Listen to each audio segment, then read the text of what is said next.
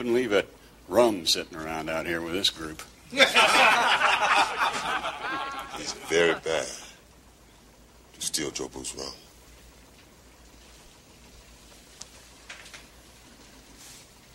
He's very bad. All right, folks, we are back. Martin Stezano with JobusRum.com. You're listening to the Joe Rum Show. Now, we've been away for a couple weeks. Uh, I actually just recently got married, so congrats to me. Congratulations to my wife, Jeannie. Um, love her very much. Very happy to be married to her. Uh, so I had to take a couple weeks off from the show, even though we had just started it. So apologies to those of you who were like, "Oh, what's this awesome new show that just came out?" Now I haven't heard it for two weeks. My bad. Got married. We'll make it better. We're going to pick up today right where we left off.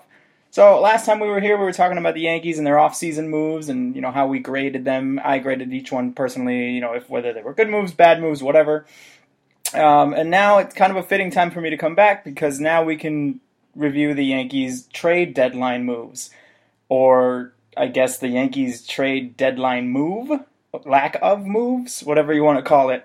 Uh, I don't know what to, what to say here. Every year, you know, we expect the Yankees, not so much this year because they're in first place, but the last couple of years where they've been kind of on the verge of contention and not made moves. It's kind of become a sad day, the trade deadline day, because there's all these rumors. Oh, the Yankees are going to get Craig Kimbrel. The Yankees are going to get uh, Cole Hamels. The Yankees are going to get Johnny Cueto. The Yankees are going to get David Price. They're right in on the bidding with David Price. And then the Yankees don't get anyone, which is something they've done now for the last three years. At least we're talking impact names. I know last year they made a couple moves. They got uh, Brandon McCarthy and they got Chase Headley.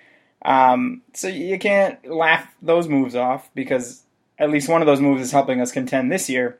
But we were really hoping, I was really hoping for a David Price acquisition or a guy like Kimbrel so that they could then take Adam Warren and put him back in the rotation to strengthen the rotation from within. Now, none of that happened. There is some news on the rotation front, which we'll get into very shortly.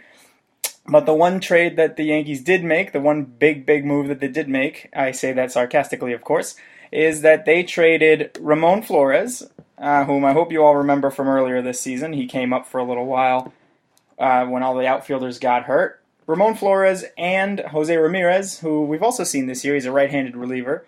Uh, they sent him to Seattle, one of the Yankees' favorite trade partners, right along with the Pirates. They sent him to Seattle and they got Dustin Ackley, who is a second baseman slash outfielder um, for the Mariners, and he'll be coming over and actually replacing Garrett Jones on the roster as Jones was DFA'd by the Yankees. Uh, so let, us talk a little bit about Ackley and about the prospects that they got rid of. Let's let's start with our guys. Let's start with Ramon Flores. Flores, uh, we saw him make his major league debut earlier this year. Uh, he's kind of a you know he can hold his own at the bat, but he's not going to be a special hitter probably. Uh, he can play pretty good defense. He threw out a couple base runners when he was up earlier. In 12 games with the Yankees this year, Ramon Flores, who is 23 years old, from Venezuela, uh, he played 12 games, batted 32 times, got seven hits. One of them was a double. Overall numbers: 219 batting average, same on base percentage because he didn't walk. Uh, 250 slugging, 469 OPS tiny, tiny sample size, especially for a guy making his major league debut, but not that impressive, you know, in such a small time frame that probably won't count for nothing. But you know, basically, he's going to be a fourth outfielder that they got rid of and they brought helped bring him Ackley. Jose Ramirez, on the other hand, he's also actually he's 25 years old, um, 6'3", 190 pound, kind of a big guy throws hard. We saw him this year. We saw him last year as well for a spell.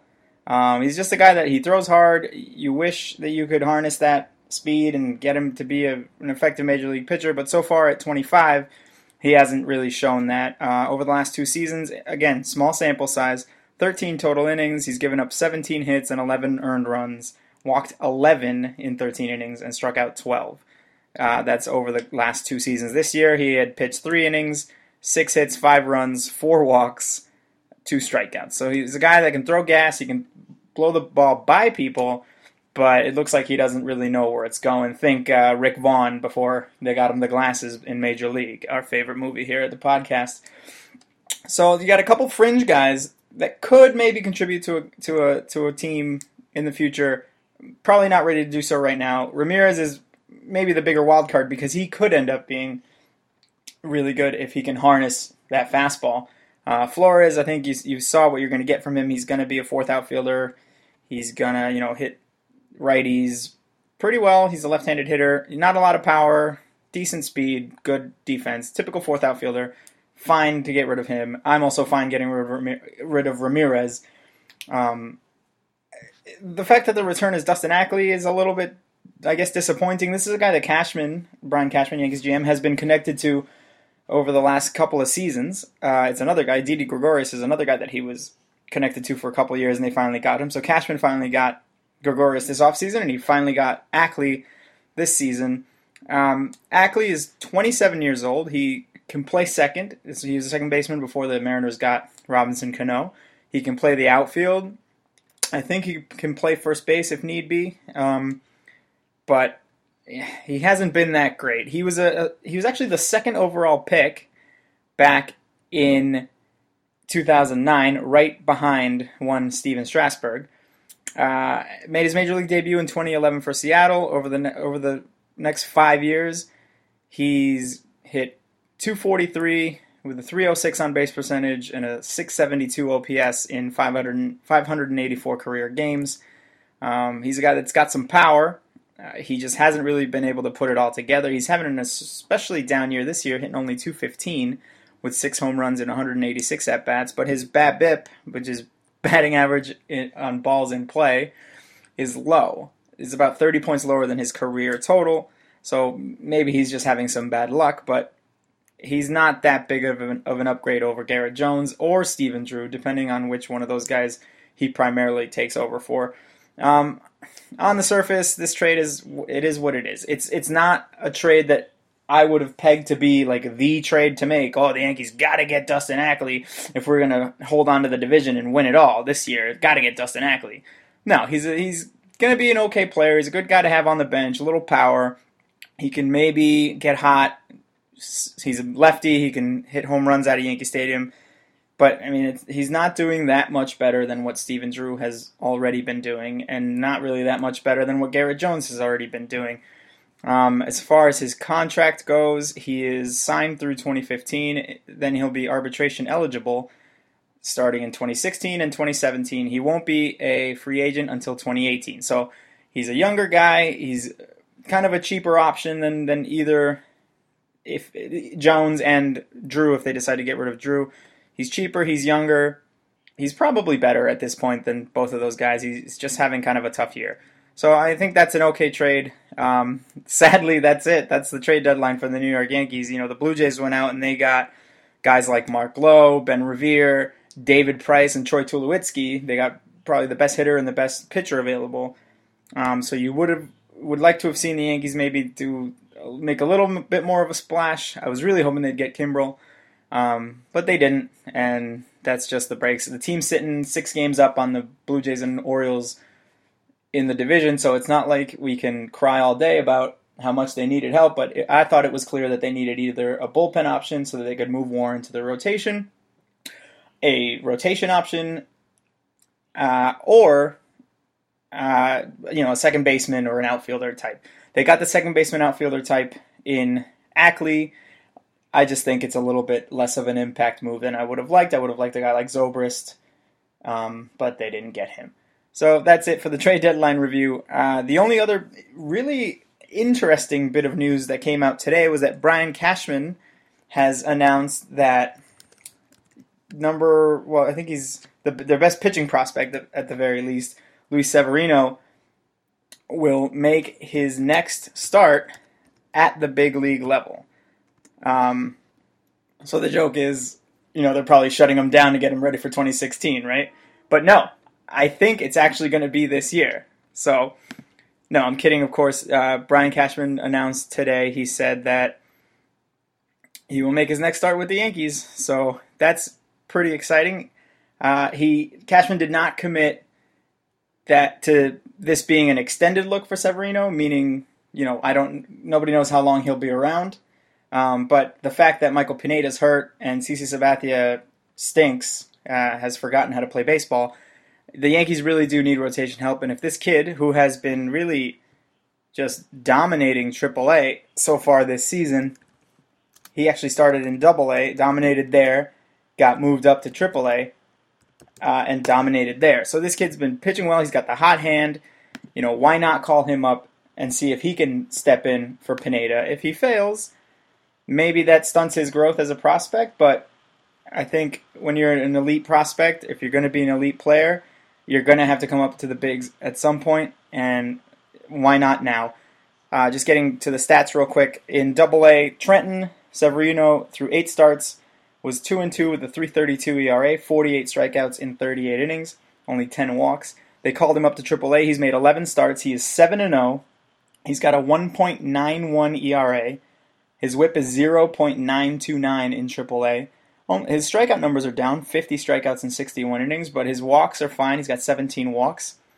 Uh, he's just he's not giving up hits. He hasn't allowed a home run. He only allowed two home runs in Trenton. So in 99.1 innings so far this season, he's allowed two home runs. Um, that's probably not a trend that will continue at the big league level, just because the competition is so much better. But I am super excited to see him debut. I did call. Uh, I think my my pick for his debut was going to be in the second half, and he would go seven innings and allow one run. I, I called it on Pinstripe Alley, which is another site that I'm associated with.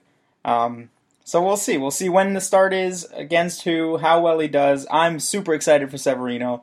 Um, I'm blase about Dustin Ackley. I think he'll be fine. Um, he's not certainly the, the game changer that we were hoping to get, but he'll be a contributor on the bench. He's affordable, young, and around for a couple more years. Um, so yeah, I think that's fine. Uh, overall, I still give the deadline an F for Cashman because he didn't address the big needs that the team had, which is a rotation ready starter. However, if Severino ends up being that guy, then that's not so bad. I am glad that the Yankees held on to their top prospects as they said they would. Uh, they held on to Mateo. They held on to Aaron Judge. They held on to even uh, Gary Sanchez, uh, who was not listed among the quote unquote untouchables, but you know they kept Greg Bird as well. So I'm excited for that. Um, super excited to see what Severino can do for the big league team. Um, and we'll see about Dustin Ackley. We'll see how the second half goes. I might be back with more on this in a little bit, but I wanted to kind of respond to this as it was fresh in my mind. I just got back from my honeymoon. So, um, again, that's it. That's the deadline deals. Hopefully, we'll see how the Yankees are affected by them, if, if they're good or not. Um, and we'll see what Luis Severino can do. All right. So what you guys can do for me is head on over to jobusrum.com where me and a few of my author friends just we cover all sorts of sports, Yankees, the Canadian Football League, believe it or not, uh, the Red Sox. We have a guy that's Boston Jerry. Um, really anything that's happening in the sports world we're covering. You can go there. You can listen to this podcast, this episode, our previous episodes. Uh, also check us out all over social media, Twitter at at jobus underscore rum. You can go to Facebook, Jobu's Rum blog. You can find us really anywhere. Instagram. Just just search for us. You'll find us. Um, like us on Facebook. Follow us on Twitter.